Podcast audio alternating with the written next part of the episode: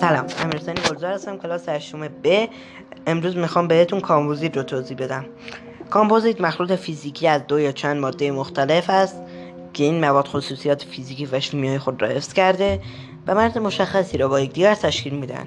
این مخلوط در مجموع و با توجه به برخی معیارها خواص بهتری از هر یک از اجزای تشکیل خود را دارا می باشد از اولین کامپوزیت ها یا همون چند سازه ساخت بشر می توان به کاهگل ها و آجرهای گلی که در ساخت آنها از تقویت کننده کاه استفاده می شده اشاره کرد. چون گل بعد از خشک شدن ترک می خورد مقداری کاه به آن اضافه کردن تا را پر کند و مانع از ترک خوردن گل شود. شاید هم اولین کامپوزیت را مصری ها ساخته باشند. آنها به بدنه چوبی قایقهاشان مقداری پارچه می‌آمیختند تا در اثر خیس شدن چوب باد نکند. کامپوزیت از دو قسمت تشکیل شده. یک قسمت زمینه.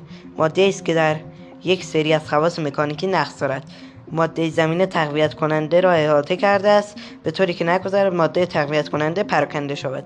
همچنین محافظت از ماده تقویت کننده در برابر عوامل شیمیایی را بر عهده دارد. دو قسمت تقویت کننده. تقویت کننده موادی هستند که به صورت تکه تکه در یک زمین پیوسته وارد می‌شوند تا خواص ماده زمینه را بهتر بهبود بخشند مواد زمینه را نرم انتخاب می کنند وقتی نیرو به کامپوزیت وارد می شود توسط زمینه به ماده تقویت کننده انتقال داده شود. تا ماده تقویت کننده نیرو را تحمل کند. مقدار ماده ای که به عنوان زمینه استفاده می شود معمولا بیشتر از قسمت تقویت کننده است. در مثال کاهگل گل نقش فاز زمینه و کاهگل نقش تقویت کننده را بازی می کنند تقویت کننده ها می توانند به صورت یک صفحه یک رشته یا یک نخ با یک ذره وارد حجم زمینه شوند و خواص آن را بهبود ببخشند. وزن کم این مواد در عین بالا بودن نسبت مقاومت به وزنشان در مقایسه با موادی مانند فولاد باعث شده که مصرف آنها در صنایع روز به روز افزایش بیابد. همچنین به علت وجود فاز زمینه مقاومت به خوردگی کامپوزیت بالاست. روش های ساخت گوناگون و همچنین امکان تولید اشکال پیچیده و متنوع از دیگر مزایای مواد مرکب است.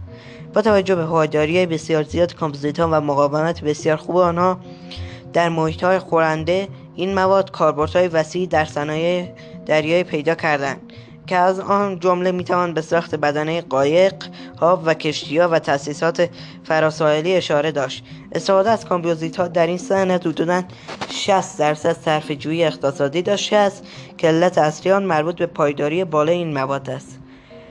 صنعت ساختمان پرمصرفترین صنعت برای مواد کامپوزیتی است های شنا وان حمام سینک ظرفشویی و دستشویی کفپوش نماپوش های خنک کننده مخازن سوخت و غیره. همگی از مواد چند سازه ممنون از همراهی شما. خدا نگهدار.